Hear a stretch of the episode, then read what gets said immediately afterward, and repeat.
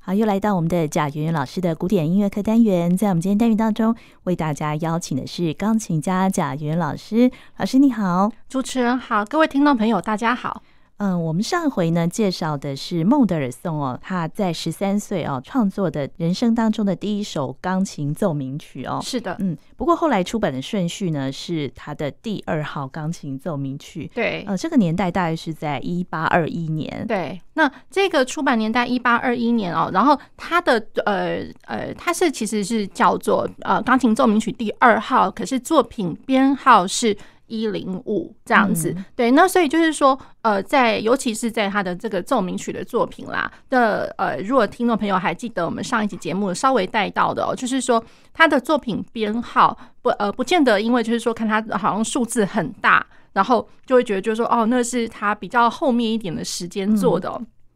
其实不尽然，也就是说呢，呃，他的作品编号呃很后面，有可能是因为他比较后面才被出版的。对，那所以就是说，呃，虽然这首曲子是在他十三岁，真的是好年轻哦，好，嗯，就是很很年轻的时候写作的，可是他是很后面才被出版，所以才叫做呃作品编号一零五这样子。好，那然后呢，哦，我们上一个节目哦，我们有稍微就是带到了呃，在他的第一乐章，他的快板乐章，那大家听到就会觉得就是说，哎，好像对啊，就还有蛮承接的，就是。早期的那个古典乐派的那种风格哦，更尤其就是说，呃，因为 Mendelssohn 他其实他十三岁，然后那个时候他跟到了老师，他的老师就会告诉他，就是说，哎，那你开始要习作一些作品的话，那一定要看一些呃前辈们的作品啊，比如就是说。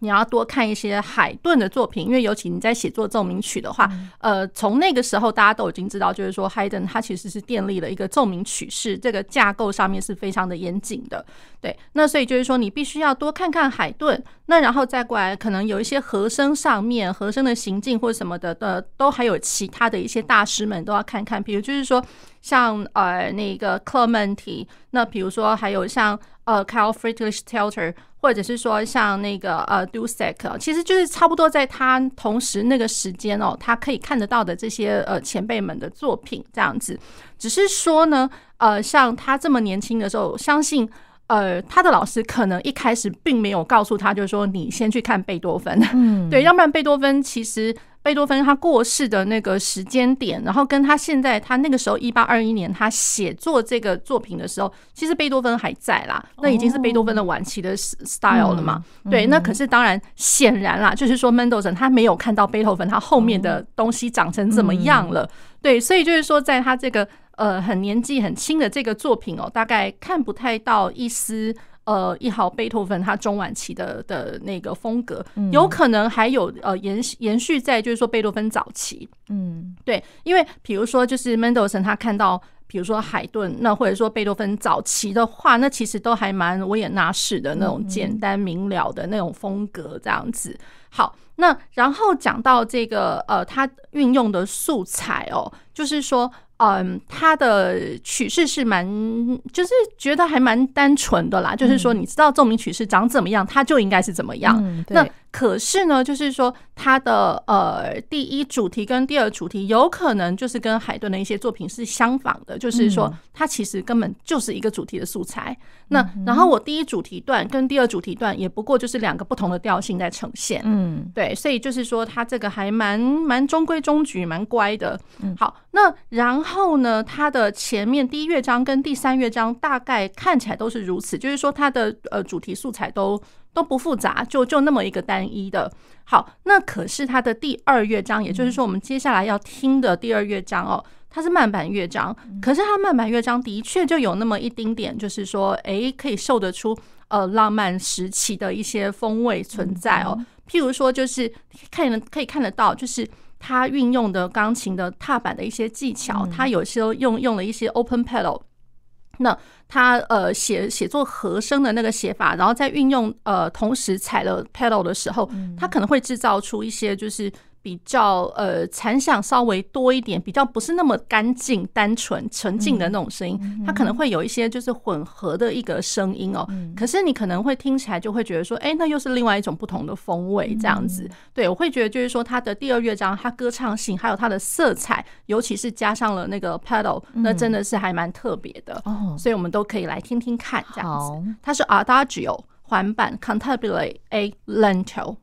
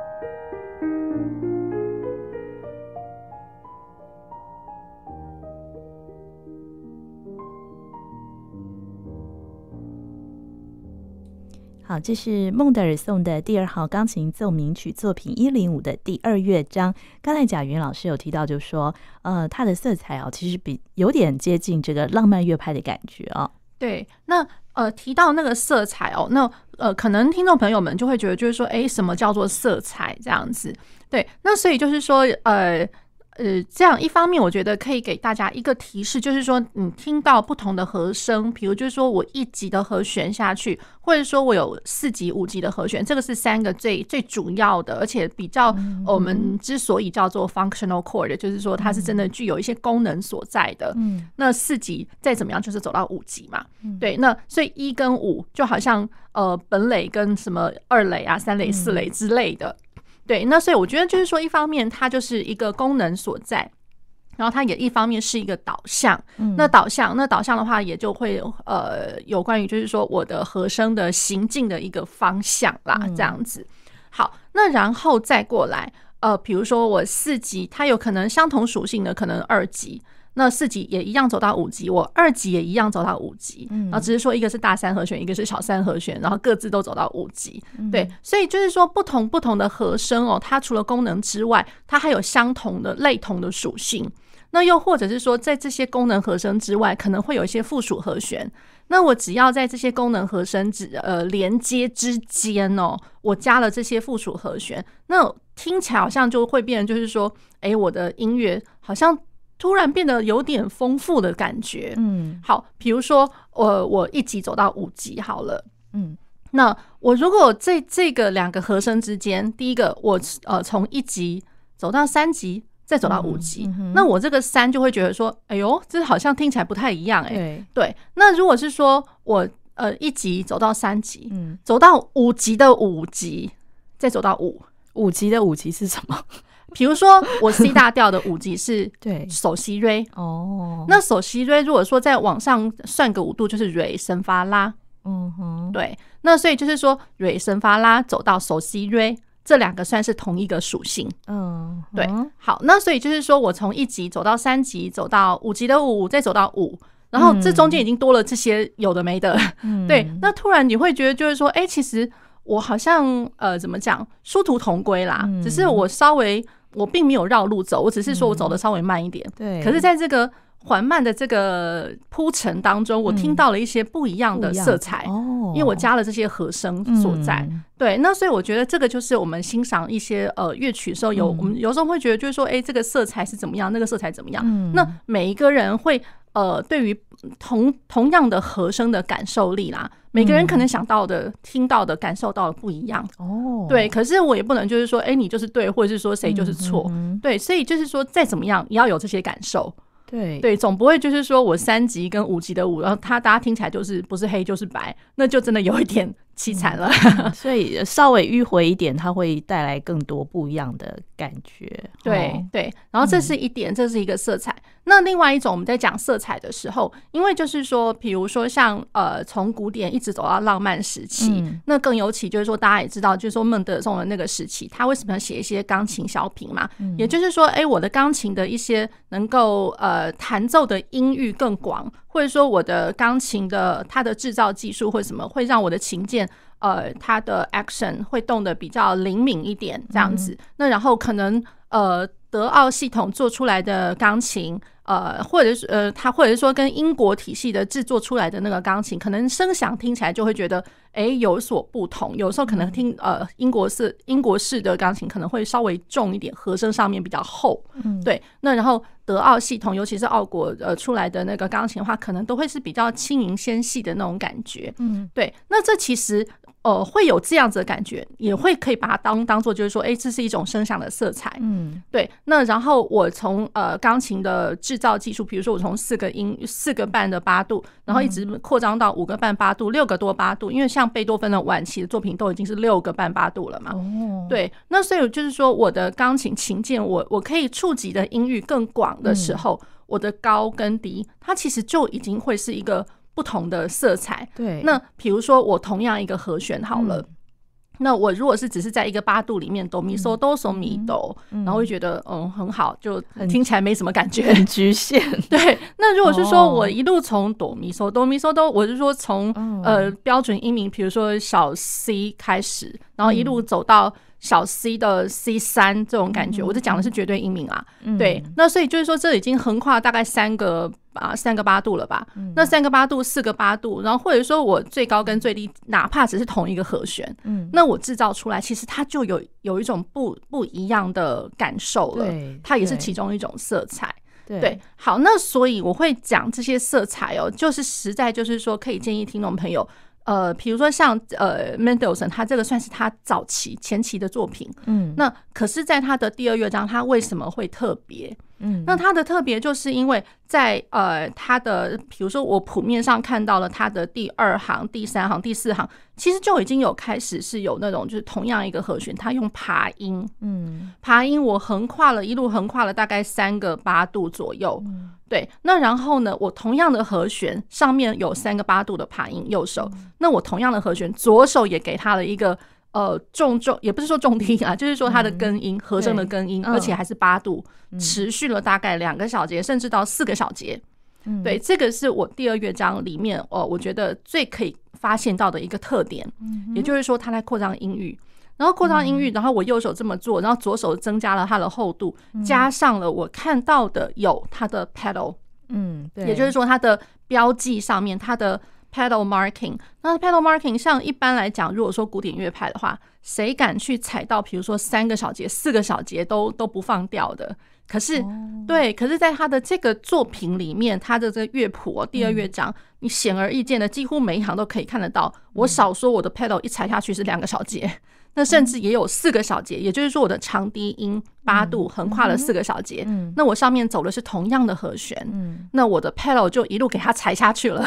嗯，所以这也是孟德尔颂的特色吗？还是说这是他早期作品的那个特色，就是他的踏板会延续比较长的？的小节这样子，呃，其实我觉得算是一个，就是说在当时来讲，因为 Mendelssohn 他什么都是也临摹，他在这个时期都是临摹前辈嘛。哦，对，那可是前辈没有的，在他这个第二乐章里面来讲的话，他似乎有有他会觉得就是说，哎，我好像可以做一些什么东西是人家没有的。哦，对，那所以他这个做出来，你会觉得就是说，哎，很特别，所以有点像是在尝试嘛，这样子算是哦，算是。那可是老实讲，他一方面也哦，我觉得。觉得它是比较赶一点点，就是说，呃，因为他的音域是有横跨的，嗯，那然后并不是说在他之前，比如说海顿或是贝多芬，就呃，并不并不是说海顿跟贝多芬就不敢写这种，我们把它叫做 open pedal，嗯，他们有，就是海顿跟那个贝多芬，其实在他们的晚期的钢琴奏鸣曲里面。呃，或者说像贝多芬的中期就有，比如说《暴风雨》就已经是一个很好的例子，嗯，都有长踏板，嗯，那只是说那个长踏板的那个呃，就是说在演奏上面的应用哦，嗯，看你是要薄薄的浅浅踩下去呢，还是说你要踩下去之后，有时候你可能会看到，哎，钢琴家怎么怎么脚在抖啊那种感觉，对，就是有些人他们会认为，就是说我想要制造出那种嗯嗯嗯嗯那种 blurring 的那种声响，对，那其实我如果是说。呃，我的这些声响，我如果浅浅踩，然后脚都不要动，嗯、比如说我钢琴踩下去的深度是，哦，我们把它讲说大概五分之一好了，嗯、那还真的挺浅的。对，可是，在那个深度上面呢，我把每一个音都把它融合进去，嗯、这也是已经是一种稍微朦胧一个残响的一个色彩。嗯，那有些人会觉得，就是说我还想要制造一个，他会觉得就是脚稍微动一点，或者说手在面做揉音的时候。嗯就是手在琴键上也在面，嗯嗯嗯嗯，他会认为就是说，好像空气中那个声响的震动是更多的，有那个余余韵的感觉。对，他会觉得说那个幅度好像似乎挺大。嗯，对。那所以不管怎么样，就不同演奏家可能有他们不同的诠释。嗯，可是不管怎么样，就是说在这个谱面上面可以看得出来，就是说 Mendelssohn 他他在他的这个时期，他已经想要去试着去做 open pedal 这个事情。哦，是对。那当然稍微来讲的话，也是临摹海顿跟贝多芬啦，是没错。对，只是说我会觉得 Mendelssohn 在他的第二乐章里面，我觉得这个是蛮特别的色彩，对，蛮特别的。好，所以他的第三乐章又回归到比较接近第一乐章。呃比较呃古典乐派的感觉吗？呃，是的，我觉得他的第一乐章跟第三乐章真的外围的这两个乐章真的都蛮非常非常非常的古典。嗯，那更尤其就是说我听到第三乐章的时候，哪怕他只是他是写 Presto，然后二四拍，可是光想到这个二四拍，然后在最后一个乐章，怎么想都会觉得就是说，哎、欸。就是觉得怎么那么像海顿啊？嗯、那如果说今天我不跟听众朋友讲说，哎、欸，这首其实不是海顿的东西哦，那大家会相信吗？对，所以它很真的很像海顿就对了。对，怎么听都会觉得好像哦，哦 大家可以听听看。好。好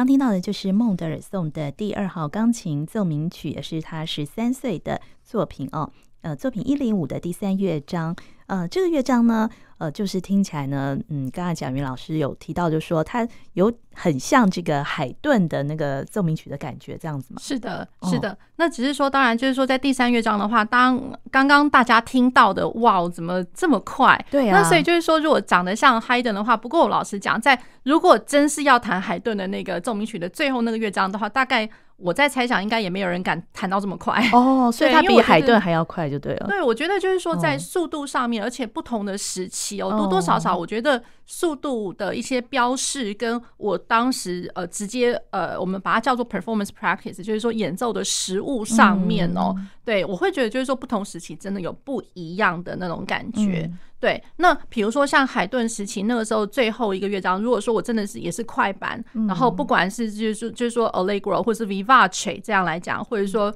Presto 可能在海顿作品比较少见了。对，那可是就是说在最后一个乐章我快速的呃乐章的话，可能海顿。呃，你只要是把它，就是说演奏出一个比较明快，然后轻盈，然后剔透的那种感觉，就已经我觉得就已经还蛮不错的了。对，那可是像刚刚听到 Mendelssohn 的话，我觉得这除了快之外，我觉得。嗯，有那种就是稍微呃，因为会听到快速音群一直稀里呼噜滚来滚过来又滚过去，然后加上我的八度音群，就就是这个这个这个这个那那种感觉，就是八度的滚奏啦。对，那这这样子的一个演奏技巧的话，感觉上海顿的作品比较没有哦。对，好，那然后再过来，然后他的 Presto，我觉得在浪漫乐派来讲的话，那个 Presto 还真的是快啊。嗯，对，因为像我刚刚一开始有讲，它是二四拍，那可是二四拍的话。呃，大家想哦，就是因为他的那个，我如果稍微唱一下，嗯的低音第二第二让的低音第二第二让的荡，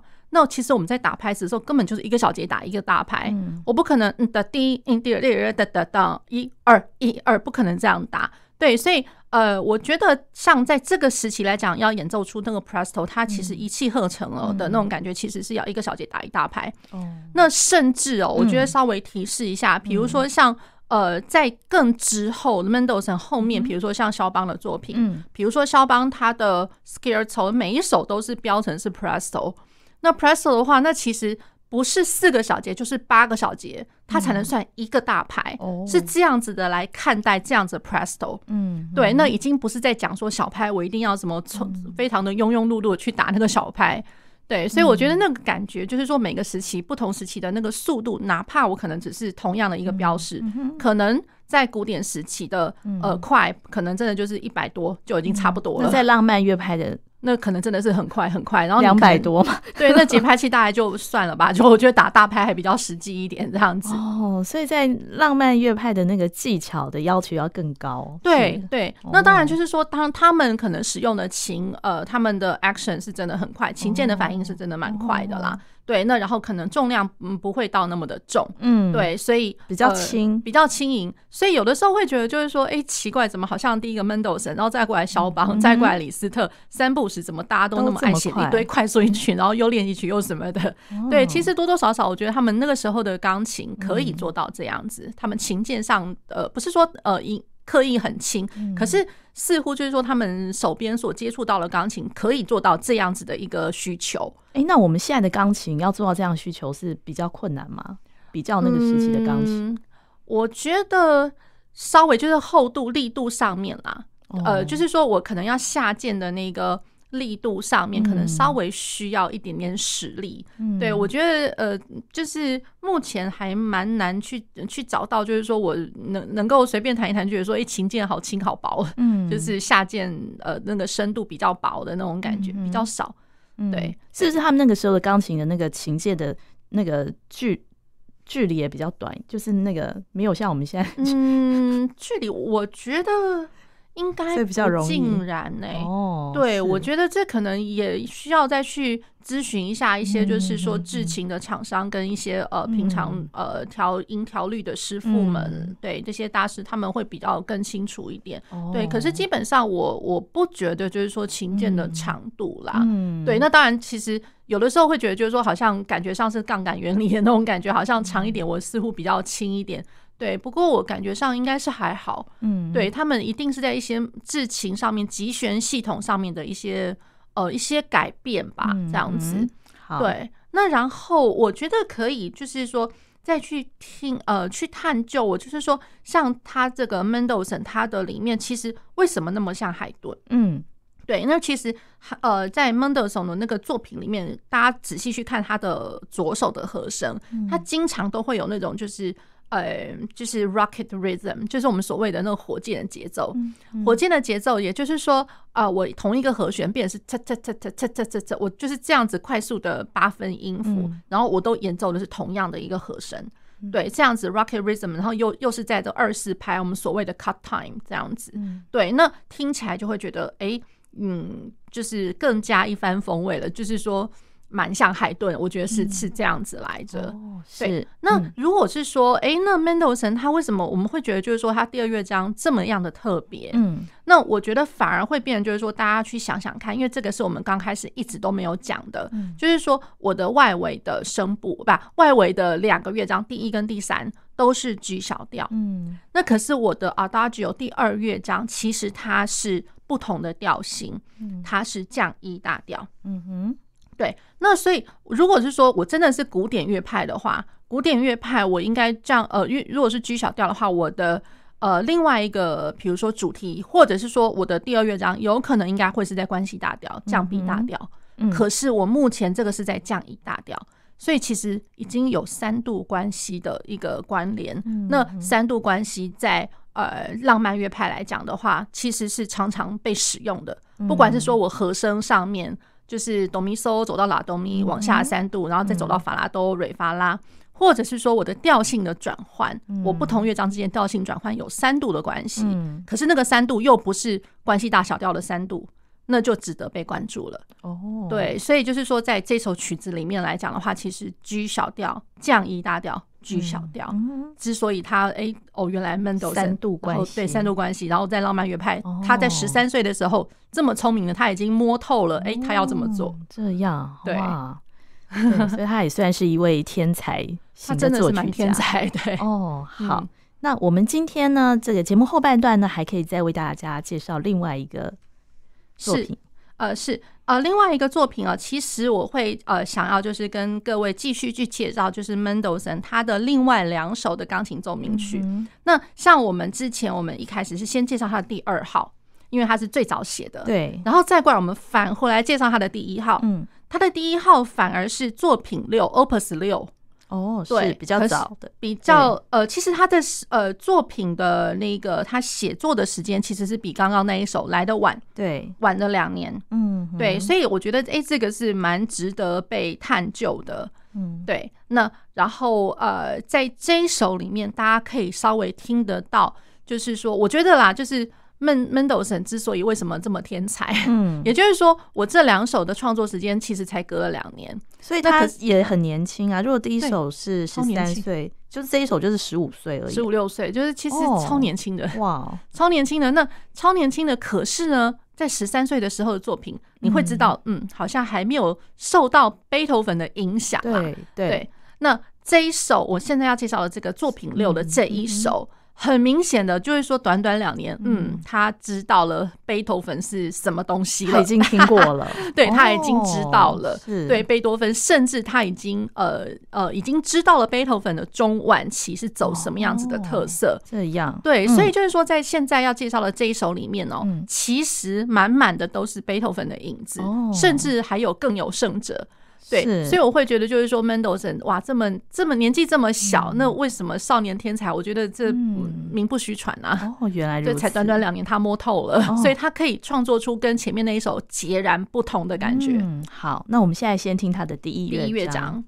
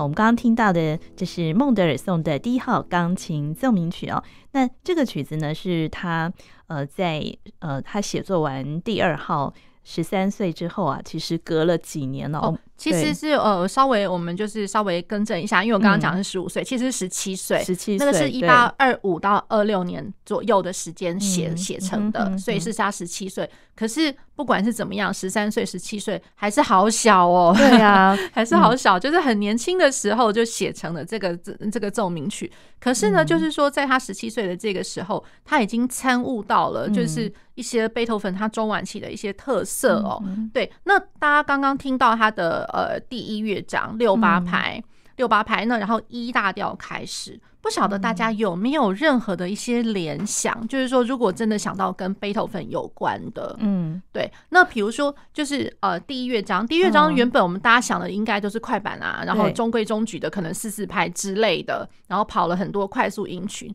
可是他这个第一乐章完全不不不这么个走法，他就完全非常的抒情写意，对啊。一大调，嗯，好，然后又六八拍。然后呢，大家想想看，那跟我的 Opus 一零一白贝多芬第一乐章有没有任何的相像？嗯，对，因为我觉得像我自己哦，刚开始一开始我看到他的乐谱的时候，就是你先不要去唱它，我光看到谱面就觉得哇我，我我有没有翻错啊？那种感觉是真的超级像贝多芬的一零一一零一的第一乐章，所以他应该是听了一零一之后才写这首，这个就不得而知啦。对，因为再怎么样，就是说他写作的这个时间点是当然就是比 Opus 一零一之后嘛。嗯，对，好，那然后再过来就是说，呃，为什么那么像一零一？除了就是说我六八拍。然后又非常的抒情，因为像如果大家记得贝多芬的一零一的话，其实是非常抒情跟冥想，有一点就是呃甜甜的幻想风的那种感觉。那有的时候冥想会变，就是说他在乐句当中有那么一点，哎，突然停顿了，然后再再重新开始。好，那当然就是说停顿重新开始这这样子的一个特点，在这个目前 Mendelssohn 的这一首的第一乐章是看没看到。嗯，可是其他的特点，比如说抒情的六八拍的，然后听起来它它这个是完完全全它就是一大调。嗯，那跟我 Opus 一零一，它前面开始的大概就是三分之二全部都在一大调上面，后来你到最后才知道原来它是 A 大调的，嗯，A 大调的五级，所以它的五级撑了非常非常的久，就是贝多芬的一零一哦。对，可是如果说它的五级撑非常久，再怎么样我听到也是一大调的那个和声咪升嗦 C。跟我现在的这个呃第一乐章的呃就是一大调，对啊，那有没有异曲同工之妙？嗯，对，所以真的是蛮接近的哈，蛮接近的。只是说呃，唯一的出入就是说，贝多芬的那个一零一的第一乐章，其实它是 A 大调，可是它停留在 E 那个 E E major 这个 chord 实在是超级久。然后现在这个第一乐章 Mendelssohn 是。呃，完完整整、扎扎实实一大雕。嗯，对，所以这也表现了这个孟德尔颂那个少年天才哈，真的对。然后呢，十七岁就可以写作出他的这个第二号钢琴奏鸣曲哈，对，所以他的第一乐章的感觉是比较抒情的，非常非常抒情。哦，对，好，那我们呃接下来还会继续介绍他的第二跟第三乐章，对，还有第四乐章。哦，是，嗯，那我们今天也非常谢谢贾云老师，谢谢主持人，谢谢各位听众朋友。